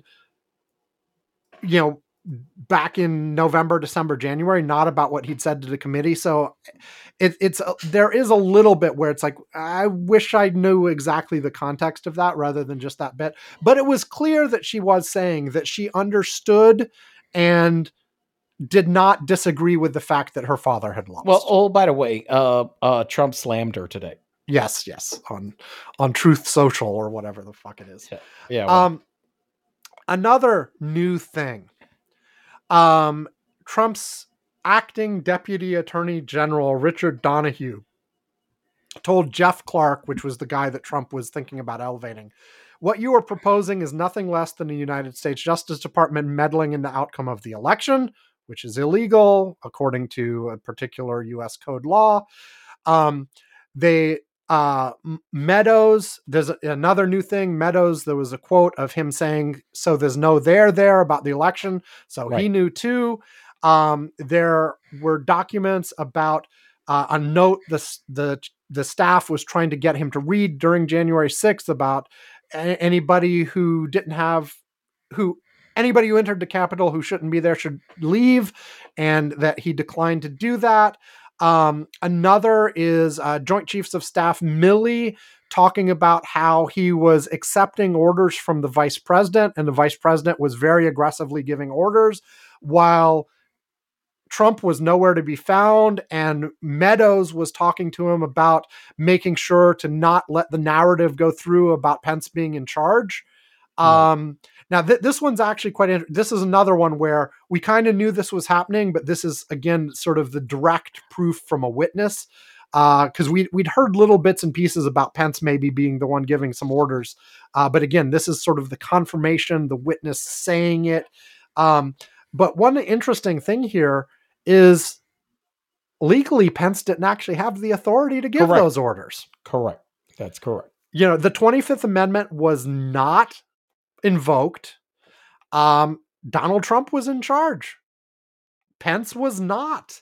Right. But nevertheless, we've got testimony from General Milley basically saying the military was taking orders from Mike Pence. Now, no one, and, and there's two parts of this. One, thank goodness they were, because right. Mike Pence was actually being responsible and saying things that you know asking him to come in here and take care of this situation and fix it and blah blah blah. He was actually like engaged and doing the responsible thing to actually protect the government and the processes of government and the election and everything else like that. But at the same time he didn't actually have that authority either. That, that's that's kind of like a coup right there. The military was taking orders from someone with no legal authority to give them um, and that sort of ties like I remember having conversations on this show about like, hey, what would actually happen if Donald Trump, you know, issued an order to nuke Paris or something? Well, apparently you got an inkling because they were like, fuck this, we're not following your shit. Yeah. I mean, and th- that's what I said is like somebody in the chain of command would do the right thing, even though it was illegal for them to do it. Yep. Yep. You know, or they, in the case of the nuclear weapon thing, they could say this is an illegal order. I have no responsibility to follow an illegal order, et cetera, et cetera. In this case, it was basically there was a, you know, base. One way to say it is that, you know, Donald Trump was AWOL. He was not performing the duties of the presidency. But, and but it so was therefore, just, by the way, in it wasn't just the military like taking orders. Look, there was this. It, it was shown that there was this, it, and you you were talking about uh, after Bill Barr uh, resigned and his deputy was there and he was trying to remove him, put something else. That there was a series of officials that basically were just absolutely not refusing to take his orders. There, there, it wasn't there were, just one there was that, and there were those that were threatening to resign. Right. Um, there, there were there was a lot of resistance, and one of the things that you know, again, we heard about before, but now we're hearing it directly from witnesses and documentary evidence surrounding it, etc. Was the whole notion that after January 6th, in the time between January 6th and January 20th, there was a coordinated effort by the people remaining on the staff to keep Donald Trump under control and make sure there was no more bullshit. Right. At, at least none that mattered. Right. Um, and you know, they talked about it as quote unquote landing the plane. Um, and again, had we heard this? Had we talked about it on this show even? Yes, we had. But we were hearing it reported second or third hand through anonymous sources. Yeah, we didn't know blah, this blah, directly. Blah. Right. We didn't know this directly. There were, you know, it was unclear like the reliability of the information. It was sort of like, yeah, that's plausible. That makes sense. That's probably what happened. But there was no proof that that was going on. What we're getting here over and over and over is here's the goddamn proof. Um, next up, we had information that after Donald Trump uh, at the debate said stand back and stand by to the Proud Boys, uh, Proud Boy membership tripled. Hmm. And and of course the Proud Boys took that very seriously and started taking action after that statement. Um then uh, let's see. Uh, that, that- that's a good place to stop for now. There, there, there were a couple other things, but like the point is, like even now, this many months later, we are still learning new things, and the committee is specifically they're bringing the goods to show, you know, some brand new things. Like he was like, "Hey, Pence deserves being hung," uh, but also just providing the proof for the things that people paying close attention thought were probably true and switching it from a probably to a definitely. Yeah, this this is there. Here's the proof.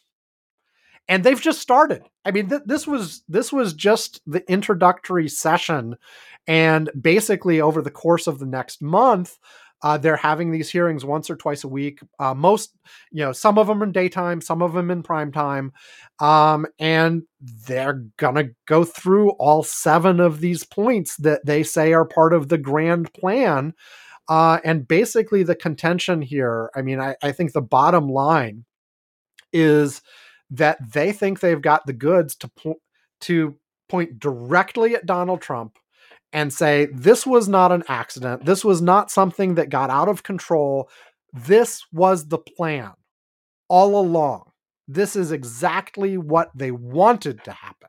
This is not, oh my God, uh, they were supposed to have a rally and there's violence, and I, I can't believe there's violence. Uh, I'm so shocked that there's violence. No, This was planned. this was planned. Eh, by the way, one thing, um, talking about the impact of putting this evidence together and presenting it. So, uh, over 20 million people watched this.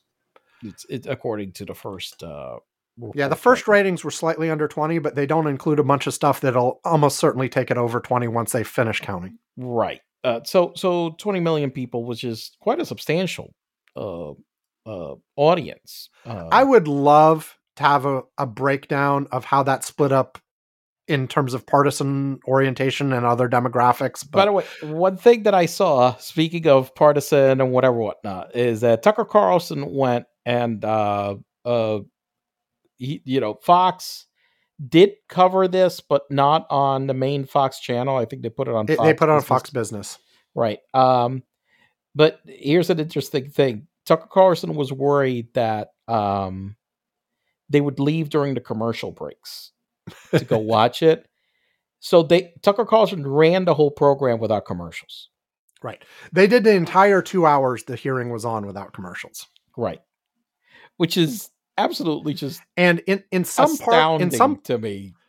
in some parts of it by the way they showed video uh like they had you know the fox news host talking but they're like in a little corner they had video of what was going on with the hearings because they they weren't ignoring it completely they were talking about how the hearings were a partisan witch hunt and were full of bullshit and all this kind of stuff but one of the things that uh, several people have pointed out is that when they switched to video of the people being violent Mm-hmm. the Fox directors would switch to a picture of the people in the audience at the hearing instead of showing the video of the violence.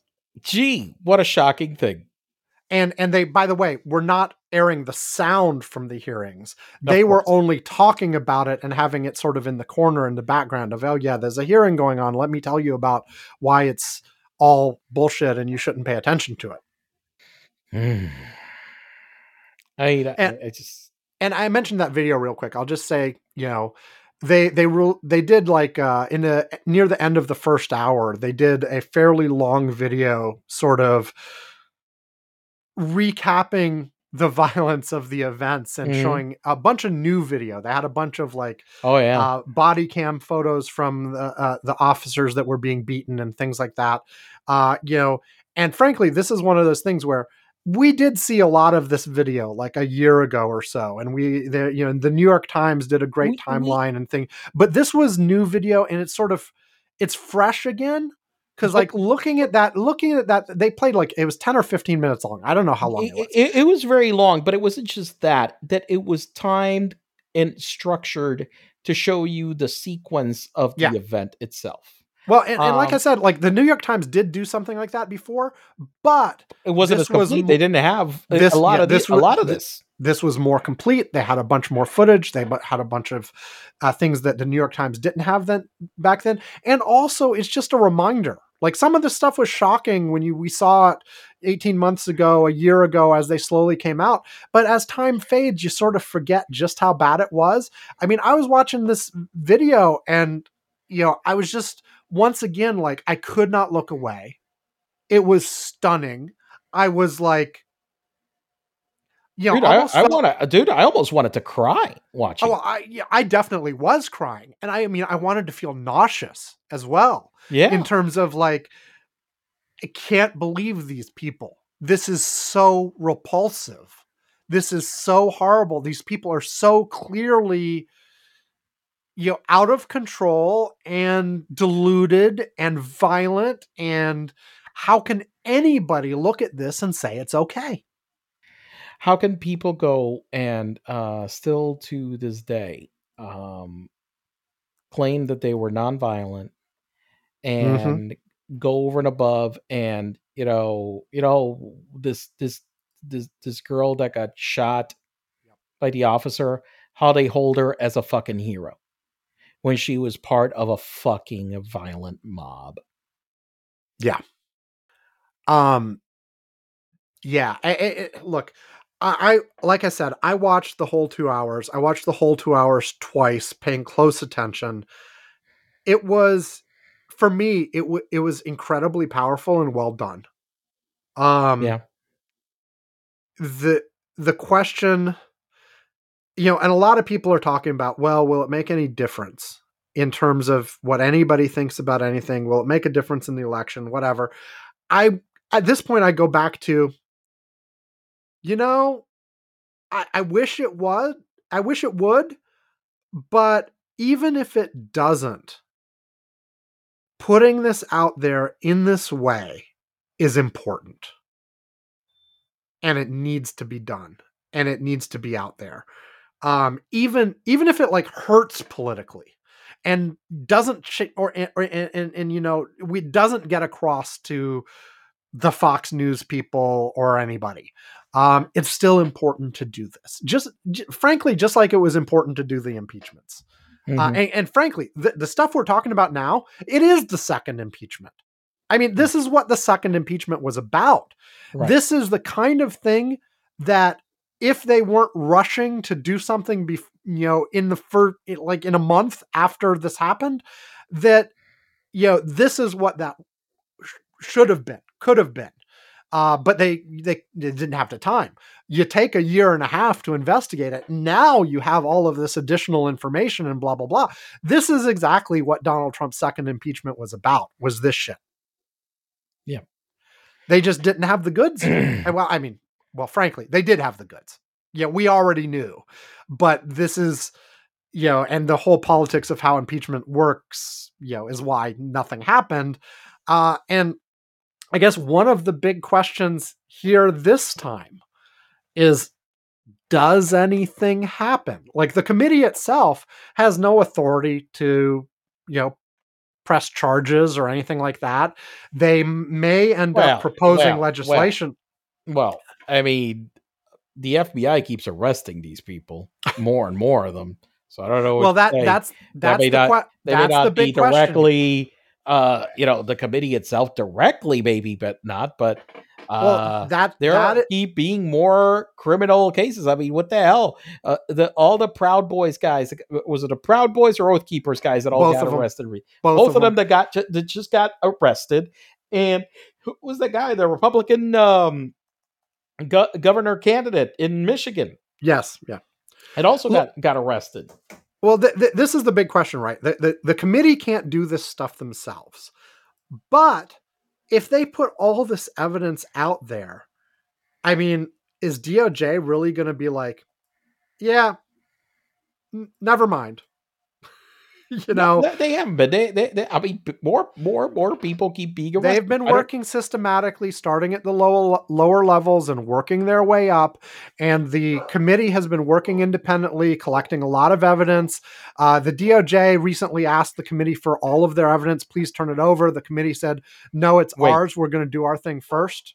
Right. Uh, but but uh, one of the things that came out in the last two days uh, from the DOJ side is the committee has said they're going to release all their evidence to the DOJ in September. Okay. So they're going to get all that kind of stuff. The DOJ is clearly doing their own investigation as well. Do they manage to go all the way up to Donald Trump's immediate circle or even Donald Trump himself? It- I, I don't know. I, don't know. I don't know. But like clearly what the committee is trying to do here is make that case against Trump. Right. Yeah, wha- one of the pieces of news I heard is one of the debates within the committee was how much to focus simply on Donald Trump and, as opposed to other Republicans that were in on the thing. Um, and Liz Cheney, and I guess we can talk about her in a minute, uh, is was on the side of let's focus like a laser on Donald Trump. And you you you could say that's because you know she wants to protect some of the other Republicans. I don't know, but you know the the fact is like I I don't I, I think that makes sense for what we're doing in the hearings. Like if they've got the goods on other Republicans, put it in their 600 page report or do do something about them later. I, I think for what they're doing right now, focusing directly on Trump makes a lot of sense. I, I completely agree. And uh, look,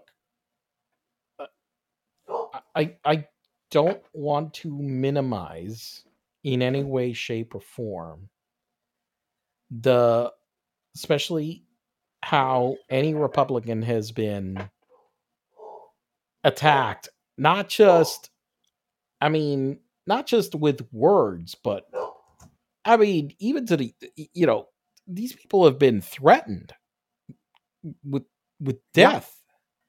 The courage that it took for her to take this Liz stand. Cheney, the, a poll came out this last week.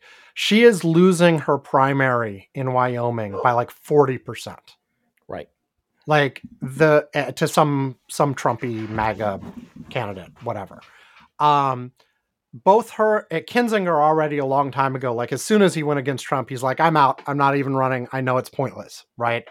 Uh, but uh, Liz Cheney is taking on this position knowing that she will be out of Congress because of this. There- there- there's no way this woman is won- winning re-election in Wyoming. am not talking about the political uh, a part of it in terms of taking the stand. I'm talking You're about talking the about death that threats and everything else. Yeah, which I'm also are happening. you know, um, you know that that this is, um, I mean, she's being attacked personally. That it, it's, you know, it's it's really a, a difficult stance to take. Um, when you were in that party, and I I think that, um, but look, uh, she has stood for it and she is trying to run again and she is being know, beaten soundly um I, I i think that look i know a lot of people don't believe you know that people should be recognized for taking a stance like that when they have been part of a party that takes certain a, a, a series of positions that are against our own political ideology. And, and to be clear, she holds those positions 100. She 100%. holds- She is a She You know- is a conservative Republican. She is a oh, conservative Republican. She's a She is conservative. I'll take out way the Yeah. Republican right now. she she is a she is a, a very social conservative- conservative. right. She is she- she's for all the things that Democrats hate about Republicans, except she won't go along with Donald Trump's bullshit. or no she it's it's a little bit beyond that that what she feels is that the democratic process and that the, what the structures that make this country Are are important. are, are important and, they, and and she will not sacrifice her uh so she will not sacrifice that for winning these political you know positions you know to to make them take over. Right. that's it. You know? So i think that's the that's the thing. And and i respect that and i don't agree with her positions but i do believe that she's a much better person than these people that's for sure. Yeah. I, I mean, this this is the kind of thing that we've said in the past about other things is like, even if someone holds positions that you find reprehensible in other areas, you know, if there's a core level of like consistency and honesty and respect for process and a thought that you you you do want to actually work on solving problems and things like that Right. then then it's someone that you can perhaps work with. You know and and again even if their positions on some things are absolutely reprehensible and some of hers are there's areas where you can cooperate and work together and on the things that you don't disagree on. And even on the things that you do disagree on maybe you can do it civilly you know? But that's what we've had an extreme lack of in Donald Trump and the rest of the Republican Party that's been willing to and the rest of the Republican Party who's been willing to just suck it up and go along with all of this bullshit eh, bullshit. I, I was trying to go for something like no but but that's bill barr's word no, no, I, I know it. Bullshit well bullshit on this specific thing but also more generally like you know 4 years of Donald Trump destroying every institution of government. Right. And repeatedly indicating that he has no respect for the rule of law no respect for you know actually caring about you know what eh, well policy in general. It's, it's just all been sort of the raw force of exercising power and enriching himself and that was the whole damn thing. Um anyway so i you know good on cheney good on kinzinger. Um the fact that they're there is important. I also think it's important that you know the committee chairman you know basically i mean he he did some things but cheney got center stage. Yes. And i think that's a good choice. First of all she's a better speaker than he is. Yes. But but aside from that the fact that this is a person who until very recently was in the republican leadership and Yep. comes from i mean she's dick cheney's daughter for god's sake. Yep. You know i think the fact that you have somebody like that speaking is actually important. Um now the true trumpies have long ago thrown her overboard and said she's a rhino and a traitor and this and that and this and that but i still think it's important like you know give her all the airtime like Yep. the, the it it increases the credibility a lot by having her take the lead on a lot of this hmm I agree. I totally agree. And and like you said, she's very articulate. She she really has made uh, a good presentation of the facts, ask questions properly, uh, just just everything. I mean, she's just very good at. Uh, Well, and That people have pointed out that even though this isn't actually like a court thing, this isn't a legal case, this isn't a prosecution, she is presenting it exactly the way a prosecutor would. Yep. Yep. Yep. Yep. and you know it, it'll just be very interesting to see like the, the things that i want to sort of see the most as this proceeds um are like like you know i, I feel like the you know officially in the end of all of this this committee will issue a report and they will issue recommendations for new legislation to prevent this kind of thing from happening in the future I feel like it'll be a miracle if any legislation actually comes out of this and gets signed by a president and comes into law. Um, there may be a few little things that they can manage to get done, and I hope they do. But I feel like that's that's a stretch for them. The things that I'm going to wonder and watch for over the next couple weeks are first of all, does any of this seem to like actually penetrate to the quote unquote normals who aren't news junkies like us? You mentioned 20 million people watching, which is awesome. That's a Are big they- number. It, it, it, it's it's a decent size number.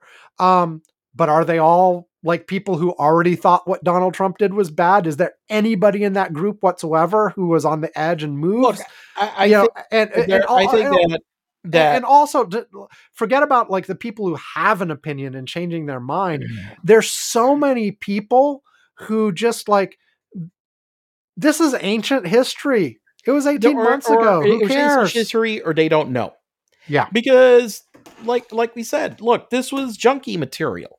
We you Mhm. know the details of a lot of this kept dribbling out, but I guarantee you that most of these people, like I will, I am willing to bet that a great number of these that are watching this uh, had not followed this in detail. Right. And so all of a sudden they're getting their first exposition to to uh to this in in a complete in a with the entire framework on it. You know, it, it's not bits and pieces because I think that that was the difficult thing about what happened over the last 12 18 months that you would get a news over here, another one over there, another one over here. And so therefore piecing it all together wasn't that. Now you're getting this piece together to you in in a storytelling way. And, and I think like part of my question is like, do you get quote unquote normals, the non junkies, you know, talking about this over dinner or, or at work or whatever, and sort of, you know, does it like reach the level where it's it enters the consciousness of what non-news junkies are actually thinking about or not? You know, that that's one thing the other thing is, of course, what the hell does DOJ do? Like, you know, they, it sounds like it's unclear whether they're actually going to formally send criminal referrals over to the DOJ on for Donald Trump or any of his inner circle. Um, but assuming they don't, DOJ still has all this evidence. What do they do with it? Do they, you know, it looks like, as you said, it looks like they've been working their way up the pyramid anyway Right. Mhm. but very, very, very slowly. Does some of this public evidence speed them up at all? I I mean, I've said on the show before, if DOJ does anything at that sort of top level, I think it's next year. It's not this year. Um, but does does any does is there any visible speed up? Does you know is Garland forced to like say, "Yep, we are we are taking what the committee has said very seriously, and we're going to dig into that more." You know, d- Well, what I will rely- say is that uh so uh uh you know, I know that th- this was related just for the contempt of court, but did I understand correctly that they uh went and like cuffed and like chained uh Pete, Peter Navarro? You mean the contempt of Congress? Uh, yeah, they Contempt of did. Congress, yes. They did. I mean, that was beautiful. Oh, and he was all complaining about how could you treat me like this? Blah blah blah blah blah blah. And I'm like, You're a I- I'm fucking like, criminal. Get used to it. Yeah, yeah, exactly. I mean, I, I'm like, really? That's all they did? They didn't beat you up like they do with the usual black suspects? Oh, okay. hey, they didn't shoot you. Right, exactly. You know, I mean, you know, Yeah, weren't well, I mean, they didn't stick, you know, did they stick a knee in your your neck or something? Oh, jeez. well, th- there's this expectation for all these sort of white collar criminals that Right. they'll sort of politely make an arrangement to go in and you know whatever. Um, you know, f- w- Uh, for uh, this, uh, look, I, I will say that. Uh, well, um, i- in my experience, for a couple, a few people that I know, that they've been allowed to turn in themselves or so forth. I mean, there are cases where I've seen all over. Yeah, yeah. Uh, I've seen all over. I've seen them come up and like arrest them at their office. Well, I mean, I've so- also so- seen them some just, the, You know, of this- negotiate. yeah, yeah. So, some Uh, of this is how much of a flight risk they think they are. Right. Um, also, I it was mentioned Navarro is representing himself. Like usually, these negotiations Oh, go through a lawyer and blah blah blah. So he's And he's screwing himself pro- with that well, as well. may, that's pro- look. A lot of times when there's an investigation like like this, that's why it, it really is what the mm. lawyer talks to the DOJ at that point because it never is a surprise when in oh. these cases when a charge is filed. Okay, and so what I've seen a lot of these times is like when when something like that is expected to happen, where the attorney on your behalf negotiates, well, okay, you're going to file, a so we'll be here, and you know we can, you know, we'll turn ourselves in and do this and so forth. Okay, we'll we'll, we'll you know we'll, we'll we'll arrange it, but I'm pretty sure that probably Peter Navarro is like, ah, all of you, fuck you. And so, okay, that's the way you want to play it. Okay, great, beautiful. Well, then we'll come, but you know, we'll pick you up. Uh, and of course, one of the things that happened uh, as well is they they did go after Navarro, but they decided not to go after Meadows and Chavino. Is that how you say his name? Chavino? No, whatever. Um, You know, I, I, I, I, I. Donald Trump's I- web guy. yeah, whatever. whatever. Um, but they decided not to go after those two for contempt of Congress. Um, and I've seen very differing takes on that. Uh, one is like some of the committee members seem to be extremely frustrated with that. Like, why not? They are completely and totally undermining our authority. I've seen other people speculating, well, they're not doing this right now because they're going after these two people for bigger things Ah, and going after them now might interfere with that. I don't know. I think I think there's a whole bunch here that we just don't know yet. The DOG, DOG, DOG? The DOG the, DOG? the, the dog, DOG.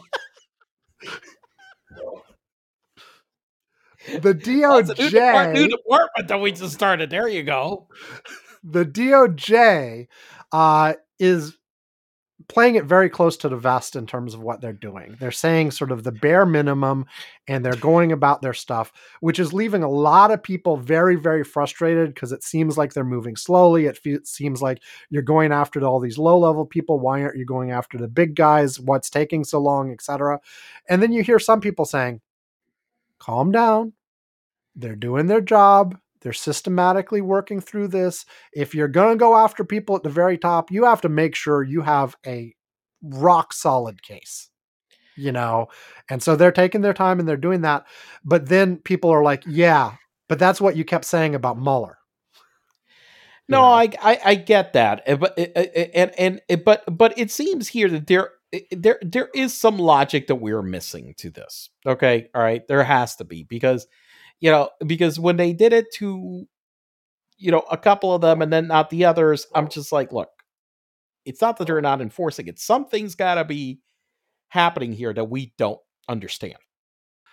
I think there's a lot we don't understand yet. And I'm Well- wondering, and again, going back to the committee and the hearings themselves, they've announced who's going to be talking Monday. There's some fairly big names uh, that were, um, you know, it, it, it- and, and so we'll we'll see. Like, I, you know, I kept thinking as I was seeing this, like we have had no word yet of like Pence cooperating in any way, but like it would blow everything. Like in terms of drama, if Pence showed up on the last day, that would be incredible drama, right? I, I don't think it's going to happen, but you know, who knows what the, they've said.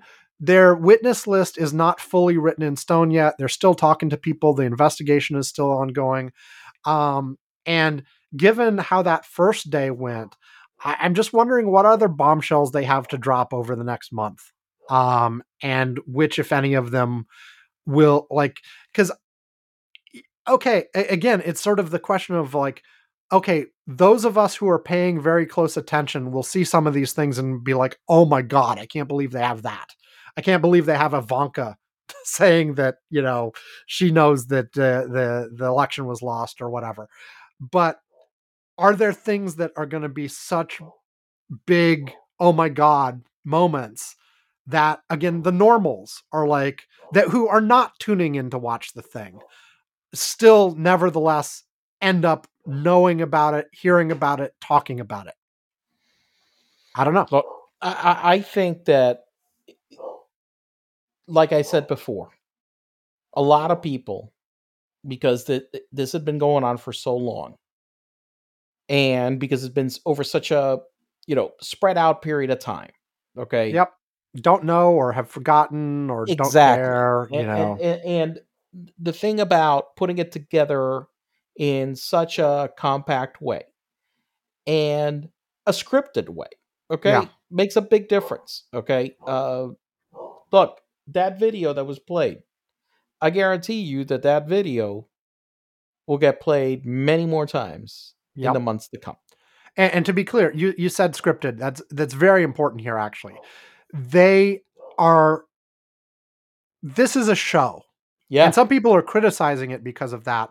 But this is something that some of the impeachment hearings did wrong and Yeah. the the Mueller thing did oh, wrong. Oh, is yeah. what- Is is, they just sort of treated it as the kind of thing as a regular would- hearing as a regular hearing that would be on C-SPAN with nobody watching it, and Yep. it, it, you know, it was boring, and you had all the all the people got to talk for three minutes, and the Republicans were grandstanding, and blah blah blah.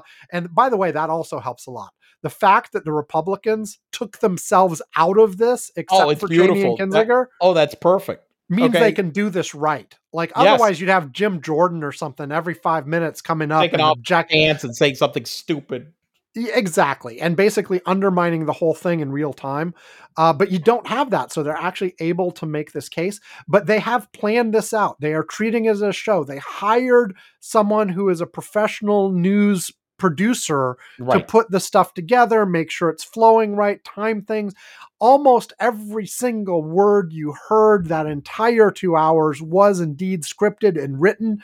They were reading, re- they were reading their I speeches. mean, Even the witnesses read half of their shit. right Um, and also the the way you know, I mean, they had the two live witnesses, but they were, I, I kind of felt like they were almost incidental. They added some flavor, but it was the committee members themselves and the staff and the pre-prepared, you know, visual packages that really made the case. Um, Mhm. you know, I mean, it was affecting to see the police officer that was beaten, blah blah blah. You know, yeah, that was that was dramatic. It was emotional to see her give her testimony, but it wasn't I'm not just drama for drama's sake. Look, I, I, I mean, could I uh, could I say? Yeah, go that-. That, that there there was there was one remark that I've seen repeated many times uh, since it was said. How she was talking about how she was not just concussed, but that when she was walking, that she Yep. was sliding. Basically, you know, people were puking, they were bleeding, and that she was she was slipping on their blood. yes. I mean, seriously. and she talked about how you know she was trained to be a police officer and arrest one or two people or even manage a crowd a little bit but she was not combat trained Right. and this was hours of hand-to-hand combat combat. Yeah. This is crazy. yeah so you're, you're you're right i mean but but even those were very tightly constrained. They only had a couple of questions. They had a you know some limited Yeah, yeah, time to answer them. Uh the the the documentary guy was there for a very specific reason to basically put in context that the proud boys went to the capitol and did reconnaissance before the president even said anything about going to the capitol. You know they they were there for very specific reasons of what they were going to say. The committee knew what they were going to say.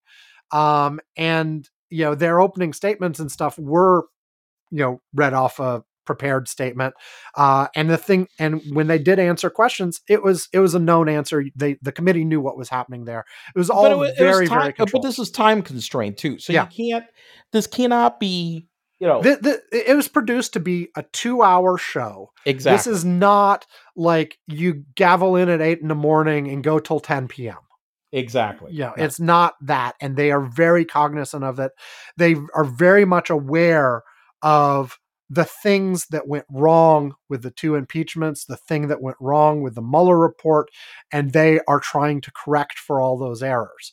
Now, in the in the grand scheme of things in the end will it make a whole bunch of republicans suddenly say oh my god i was wrong donald trump is awful let me vote for joe biden next time probably not but you know does it hurt donald trump even within republican world because he's sort of to- you know Oh, fuck yeah. a little bit Let me He- tell you something. The Fuck yeah, all- it does. De- desantis is loving this right oh fuck yeah. Of course it is. I- DeSantis is fucking like have popcorn right now. It's just you know you know sitting in front of this and watching this and go woo. You know, Because 'cause we- listen, because DeSantis knows that Trump is going to try to destroy it. mm-hmm. That is Well, right and- now very very clear. And and by the way, we know Donald Trump has been slipping anyway. He's not he doesn't have the same strength within the party as he did a year ago. Now, even there or 2 years ago, he's still strong. Don't get me wrong, but he has been slipping somewhat. And there are a lot of people out there who are like, you know, I like MAGA, I like the things he stand for stood for. I like Donald Trump, but we're all kind of sick of him. Let's go for somebody new. Now, here's one thing about uh, this whole thing with uh, DeSantis. So there's been a couple of straw polls that have that have happened where DeSantis has beaten Trump. But but the one thing is that a lot of these straw polls at this time are kind of bullshit. You know, Oh yeah.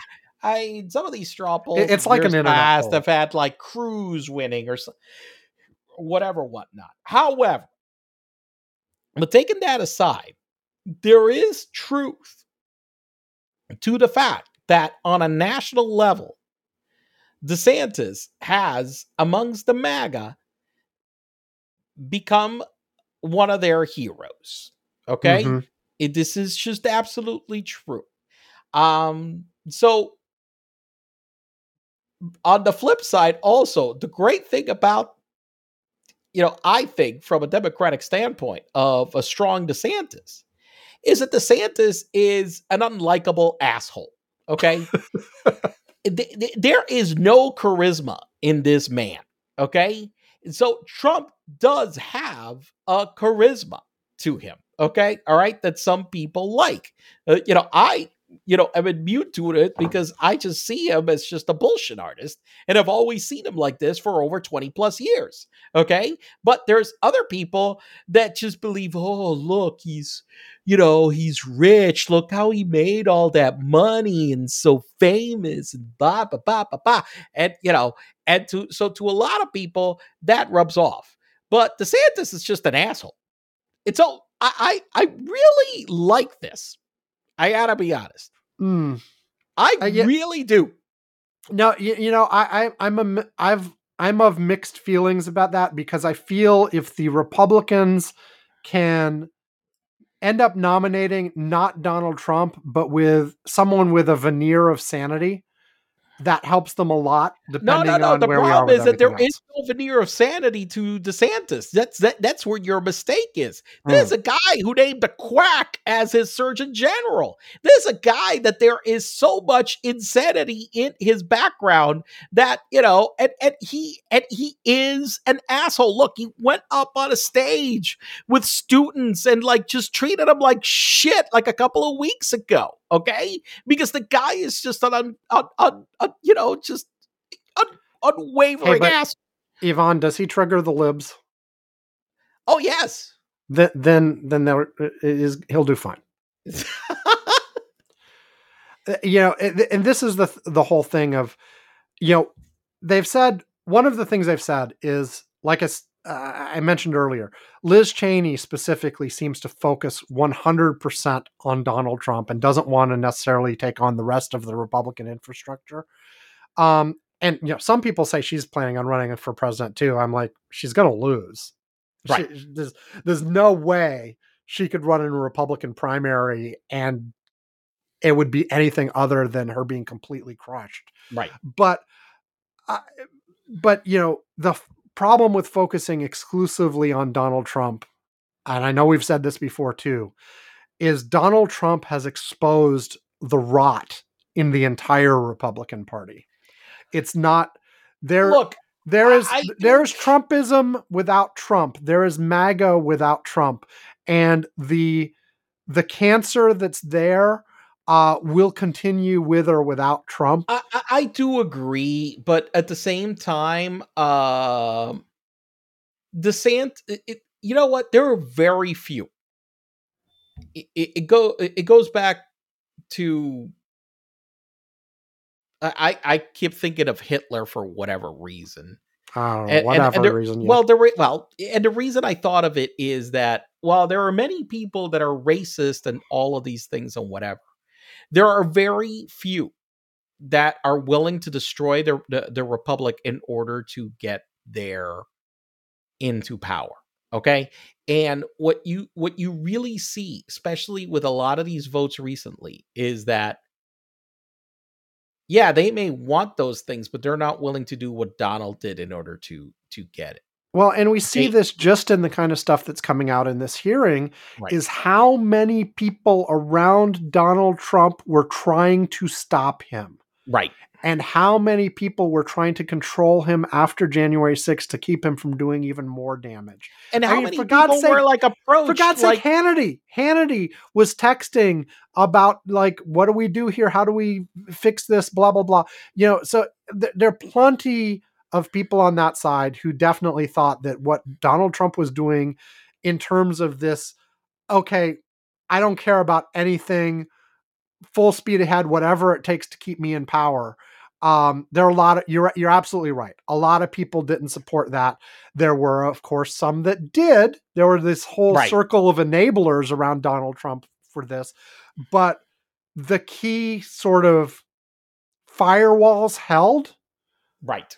You know and i think one of the worries of course for for 2024 in, in terms of like you know election officials all around the country is are you replacing those firewalls that held with ones that are ready to fall? And hell if donald trump actually did get reelected what the hell kind of a second term would that be? But um but the firewalls held this time Look, Uh, even as much as I despise DeSantis, okay, I'd be more comfortable with a DeSantis presidency than a Trump, Trump presidency, simply because I don't think that he would do those things. you think he would be horrible in policy ways but he wouldn't be like destroying the republic Correct. Absolutely, 100%.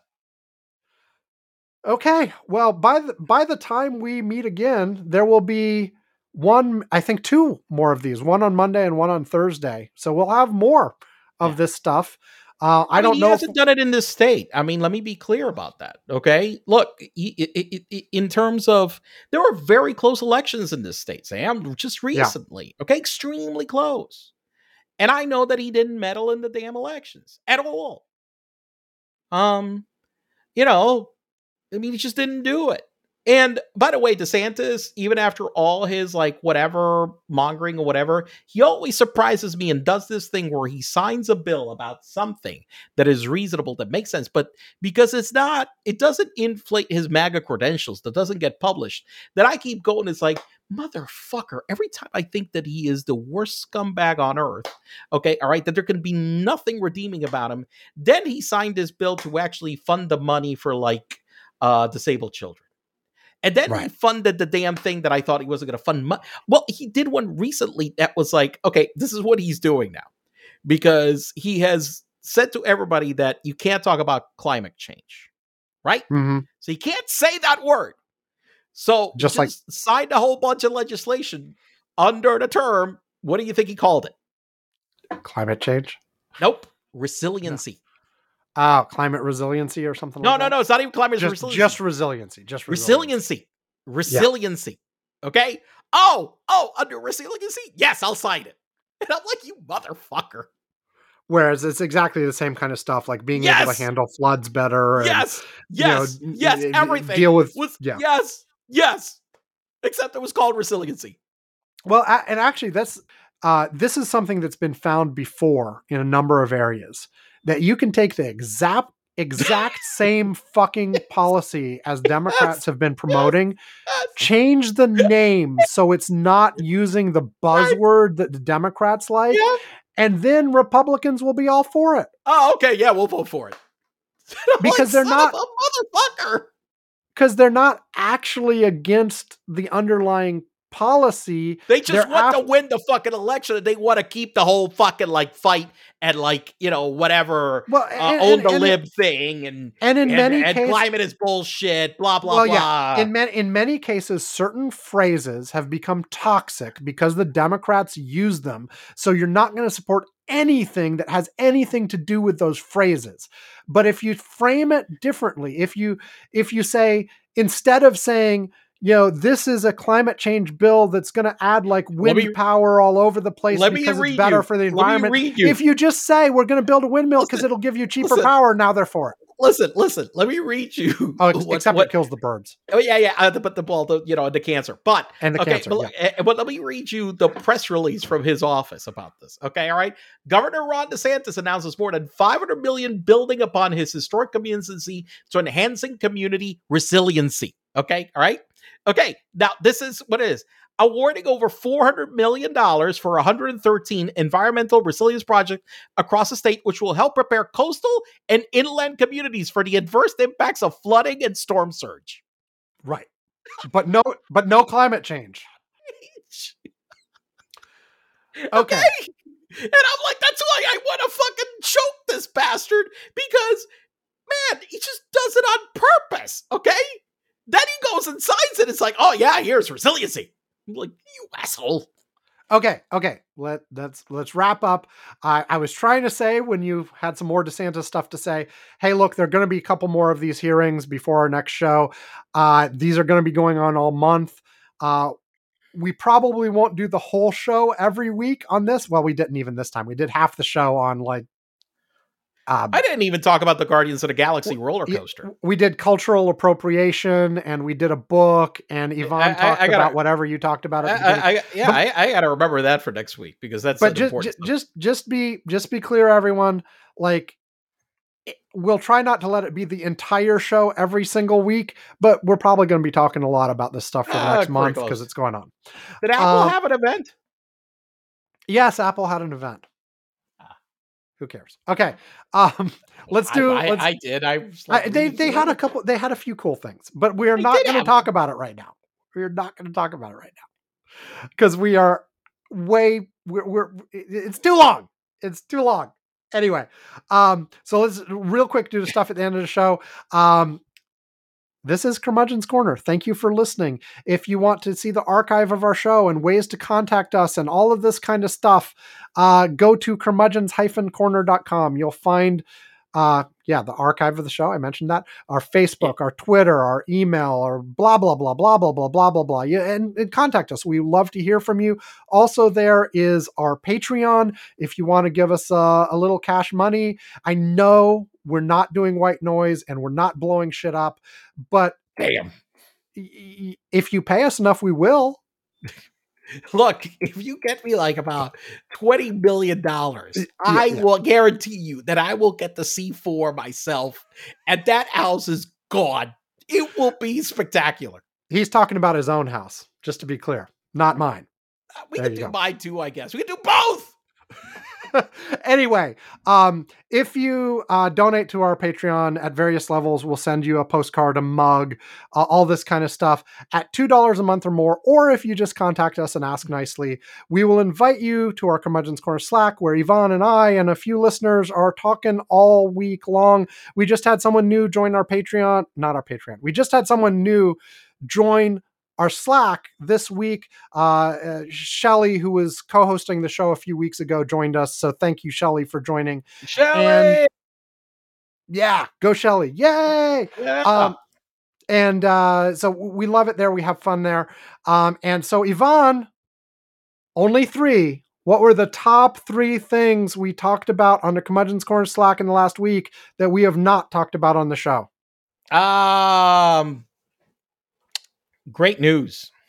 Yeah. Trump's The plane? Air Force One's paint scheme scrapped by Biden. Yes! Yes. That ugly red, white, and blue Oh, plane. thank God! you know, a lot of people like on on on on freaking inauguration day, people were asking Joe Biden, "So are you going to scrap the Air Force One color scheme?" And he's like, "Look, there are more important things going on." No, there weren't. No, no, no, no. I, I'm sorry. No, no. But he took care of. It, yes, it's finally taken care of. It, it will be the classic Air Ah. Force One scheme for many years to come. Thank It will God. not be this ugly, garish, horrible thing Donald Fucking Trump wanted to do. God. Thank God. Okay. Now so They they made up. I, I, I saying made up. They said when they put this out that the Air Force had done some analysis that said that color paint would cause heating problems and they'd have to do redesign. Blah blah blah. I don't. I don't even care if that's true or not. In the end, they go back to a good paint scheme. That's all I care. Yes, thank God. Okay, so so all right, we're we're back on we're back on the correct colorings for the Air, Force One. Thank God. Okay, number Uh, two. the- number two. Ginni Thomas is the worst human being on earth. Okay, or one of them anyway. Okay, all right. And if if if you know, I mean, I I I I would I would like her in jail. Okay, so we shared a story about Ginni Thomas pressed 29 Arizona lawmakers to help overturn Trump's defeat email show. Okay, so that was Now, just to be shared. clear, and I pointed out, I, I I feel like this is actually a little bit overblown because it's not her directly like pressuring these people who know who she is, blah blah blah. She uses one of these. She used one of these sites that lets you do form mail where they they fill out the text and you just throw your name on it and it emails the person. It's not quite the same thing. The lawmakers and their staffs just have just count up how many of these they get, and the But, lawmakers but we get. know that she was it- listen. She was aggressively going and pushing people for this. So anyway, all right, she's an asshole. Fuck her, whatever. Anyway, all right. So that that's the thing. Uh, you Number know, three. Number three uh, was a story that I posted before in the inflation reading today. That inflation is poised to ease according to three key indicators that showed that basically three leading indicators of inflation are showing that basically prices are slowing down. But you know, they we everybody keeps focusing on the backwards looking indicator, and so therefore they're all freaking out. Where the forwards looking indicators are already showing that it's going to ease by the end of the year. So Okay. anyway all right and so that's three that's it Will, will it ease in time for people to feel it before the November election, Ivan? probably yes Probably. Yes I, Okay. I will say actually i'll take the probably out yes Okay. Uh, because people keep saying that the only thing that really matters here is the economics and what people feel in their pocketbook and their. yeah the last few years that hasn't been the case like totally so i don't know but but yeah i mean i, I think uh it will it will happen before the november election at this point yes it it, it- it may not it, so here's the one thing the thing is that maybe the data will show it but i don't know if people will notice it which is which is another problem sometimes Yes, okay it's the people noticing it that matters. People Yeah. actually I know the data will show it, but I don't know if people will notice it. That that, that and that's a great question. I don't know. Um, but but I know the data will show it. and specifically, people are fixating on gas price more than anything else. Um, look, uh, when when we've had these shocks with the gas prices, usually they've only lasted like about 12, 24 months. Like even inflation adjusted right now, we're still below certain levels that have happened in the past. Um, so I, I you know, it, it's this will ease. Period. Of course, inflation adjusting something that's part of the inflation index is kind of a little weird. You get some feedback effects there, but okay, whatever. We're No. we're done. Yeah, yeah, We're okay. done. Okay. All right. Um, yeah, yeah. There are various different ways of inflation, and you have to make sure you're not doing it in a No, no, no. What, I, what I'm way. saying, what I'm saying is, that, well, maybe change the word. It's the constant currency. What the heck it was the value of things back 40 years ago. Yeah, I mean, yeah. The reality is that you know it, it, it's you know you were paying more for it back 40 years ago when when compared to your overall income and everything it- else. correct exactly. Okay, okay, we- yes. We are done. We are done. Thank you, everybody, for joining us. As usual, have fun, stay safe, blah, blah, blah, blah, blah, blah, blah. Uh, and uh, hopefully join us again next week. Goodbye. Bye.